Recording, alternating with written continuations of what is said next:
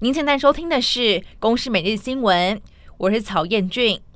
带您请关心七月十三号的重点新闻。行政院会通过了青年安心成家购物优惠贷款精进方案，由政府加码补贴一码，再加现行行库补贴的半码，利率可以下杀到百分之一点七七五，贷款额度拉高到一千万元，年限拉长到四十年。宽限期也提高到五年，预估八月一号开始正式上路。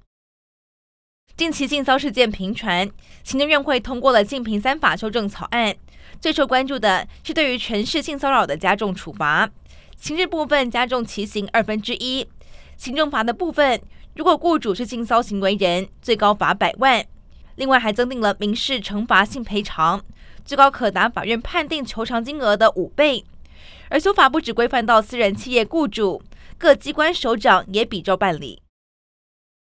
新美市某幼儿园疑似喂药和体罚案，新美地检署侦结，以证据不足不起诉处分。新美市府公布了行政调查结果，该园所并无不当对待幼生的情况，将主动撤销废止立案许可的行政处分。如果园方要提出国赔，后续会全力协助。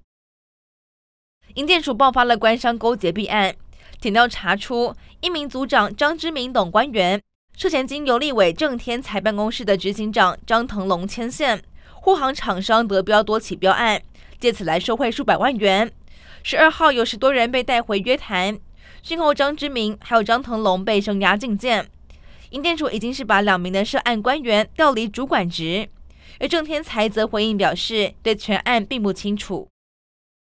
NCC 推动国际语音警示措施。未来，当民众接到了加八八六九的开头电话时，会先听到“请注意，这是国际电话，小心诈骗”的语音警示后才会通话。而中华电信率先导入预估市话的语音警示，十七号正式上线。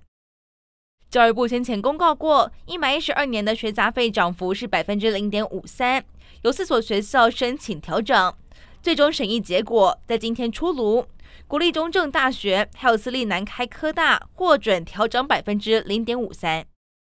北约领袖峰会十二号在立陶宛落幕。虽然与会的乌克兰总统泽伦斯基并没有获得北约的入会邀请，但各国同意会提供乌克兰长期安全保证，也特别成立了北约乌克兰理事会推动入会。欧洲南部还有非洲西北部、西班牙等部分地区发布了高温红色警报。有不少地方十二号的气温飙破了四十四度，而意大利的气温也逐渐攀升。气象单位是预报，罗马恐怕会有出现逼近五十度的极端高温。以上内容由公司新闻制作，感谢您的收听。